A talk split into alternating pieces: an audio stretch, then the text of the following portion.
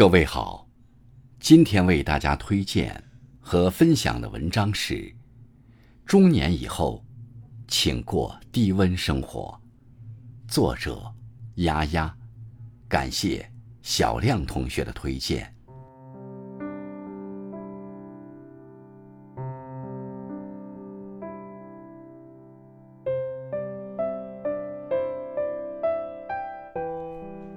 前不久热播剧《狂飙》大火后，演员们也跟着走红了。张颂文的履历和演技受人追捧，疯驴子借着热度做起了直播带货。戴着金丝眼镜的高启兰也因为斩男气质多次冲上热搜，唯独张译这里冷冷清清，没有媒体采访，也没有社交互动。电视剧的火爆就仿佛跟他没有半点关系，这让我想起了先前他在采访中的一段话：我不是一个喜欢锦上添花的人，那种繁华和热闹一旦变凉会很惨，所以还不如让我一直保持一个低温。年轻时我们总以为人生就是要热气腾腾，追求热闹的朋友圈，豪奢的吃穿，光鲜亮丽的工作。中年以后才渐渐明白，人若是太过于追求轰轰烈烈，终会不堪重负。适当给自己降温，过低温生活，你才能抛去负累，轻装前行。作家马可·吐温曾说，狂热的欲望会诱出危险的行动，干出荒谬的事情来。贪念缠人，欲壑难填，人一旦沉陷其中，就会给自己带来痛苦。一书的小说《悠悠我心》中有一个胡先生。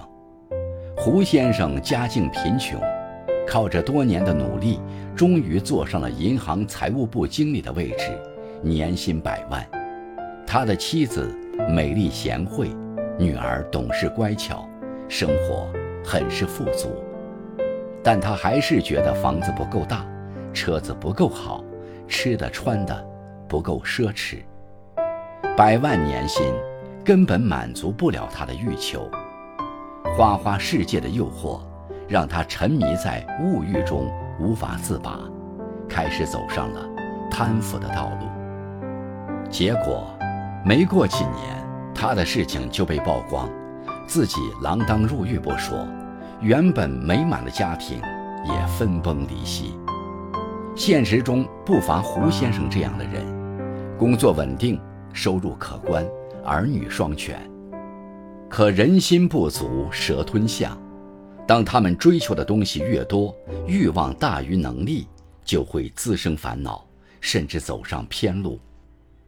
人只有学会给欲望降温，去火，才能去除烦恼，回归安逸。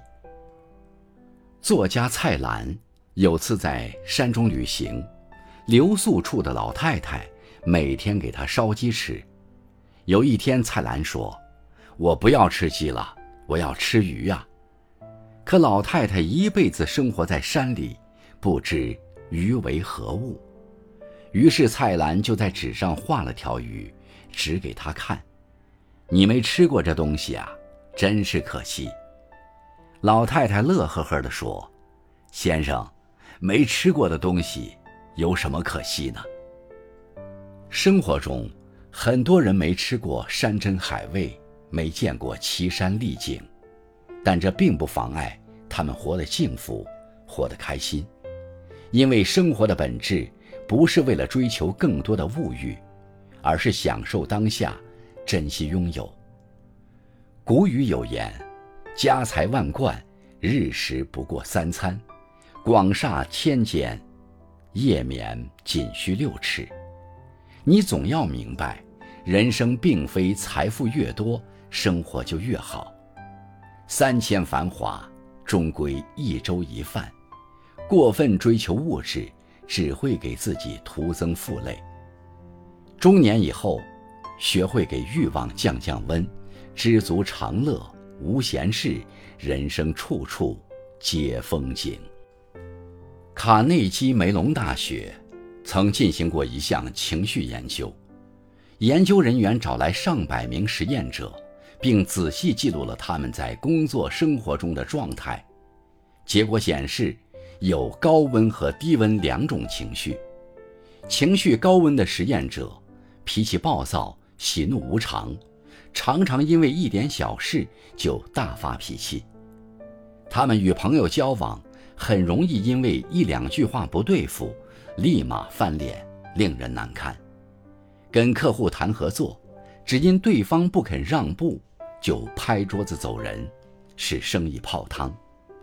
而情绪低温的实验者很少大喜大悲，他们情绪稳定，遇事冷静，处事理性。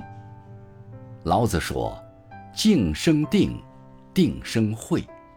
做一个情绪低温的人，不慌不忙，才能生出智慧，应对兵荒马乱的生活。美国著名心理学家斯蒂芬·克利福德曾说过一个真实案例。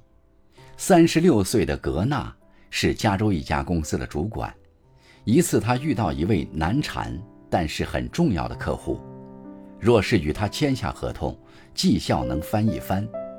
为了拿下这个客户，那几天他通宵达旦地做方案，力求无可挑剔。谁知道方案改了又改，对方始终不满意，还出言讽刺他能力不行。格纳直接大发脾气，在电话中吼道：“我不伺候了！”结果合作谈崩，扣绩效不说，他还被领导当众训斥了一顿。他满心苦闷，找到心理师克利福德诉苦。克利福德听完他的故事，语重心长地劝说道：“越是暴躁的时候，越要有给情绪泼冷水的能力。”从那个时候起，格纳开始有意识地给自己的情绪降温，无论客户怎样刁难，他都会努力克制脾气，然后心平气和地应对。时间一长，那些难缠的客户都点名要与他对接合作，他的业绩逐年攀升，不到2年的时间，他就做到了副总的位置。想起英国诗人约翰·米尔顿的一句话：“一个人如果能控制自己的情绪，那他就已经胜过了国王。”人到中年，身上的担子越挑越重，不能再像年轻时那股脾气一点就炸。一次小冲动可能就会丢掉了工作，发个脾气，起个冲突，甚至还会拖累到家庭。其实只要及时给自己情绪上浇一盆凉水，降温，心平气和之后，你就能发现所有的问题都会迎刃而解。